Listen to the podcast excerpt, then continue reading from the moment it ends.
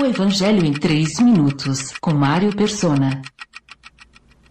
Quando alguém pega a promessa de Jesus ao ladrão arrependido, de que estariam juntos naquele mesmo dia no paraíso, e tenta juntá-la com Atos 2,27, que, que previa que Cristo não ficaria no Hades, e ainda acrescenta 1 Pedro 3,19 e 4,6 a esse pacote todo, a confusão fica completa. Como eu já expliquei antes, Hades não é um lugar físico, mas é o estado de separação ou a condição de separação do corpo quando a pessoa morre.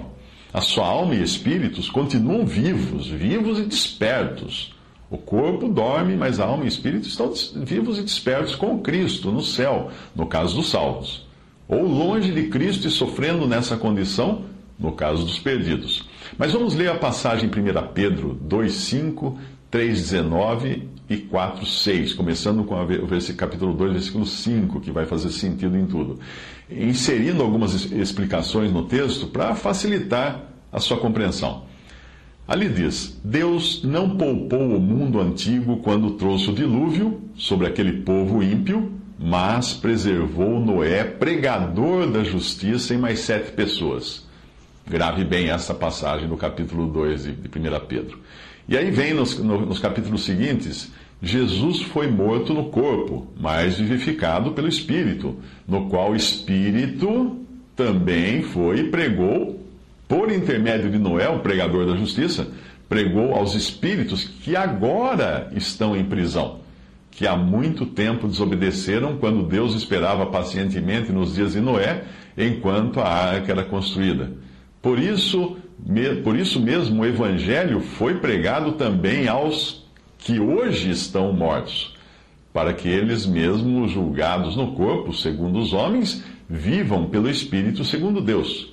Essas passagens, leia depois como elas estão no original, sem as minhas palavras introduzidas, para você entender. 1 Pedro 2,5, 3,19 e 4,6. Juntando tudo, Jesus não foi ao Hades pregar o Evangelho no dia em que morreu na cruz. Não. Nesse dia, ele foi direto ao paraíso, se é que você acredita no que ele disse ao ladrão. Ou ele estaria mentindo? De jeito nenhum.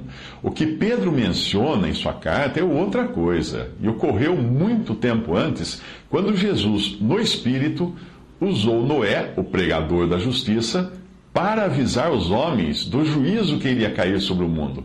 Essa pregação de Noé durou mais de 100 anos, enquanto Deus aguardava pacientemente a construção da arca. Os espíritos dos que ouviram a pregação de Noé, inter... de Jesus, por intermédio de Noé e morreram no dilúvio, estão hoje aprisionados no Hades, aguardando para serem lançados no lago de fogo, porque não creram na pregação feita por intermédio de Noé. Nos últimos dois mil anos, muitos ouviram o Evangelho e morreram na incredulidade e estão hoje no Hades.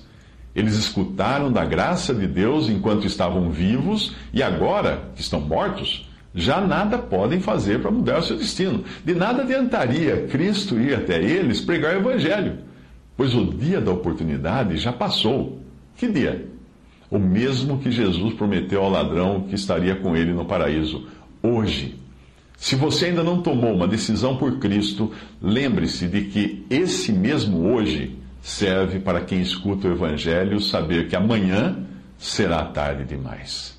Se hoje vocês ouvirem a sua voz, não endureçam o coração, diz a carta aos Hebreus, capítulo 4, versículo 7.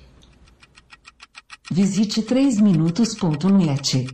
Dúvidas? Visite respondi.com.br. Adquira os livros ou baixe o e-book. Também para Android e iPhone.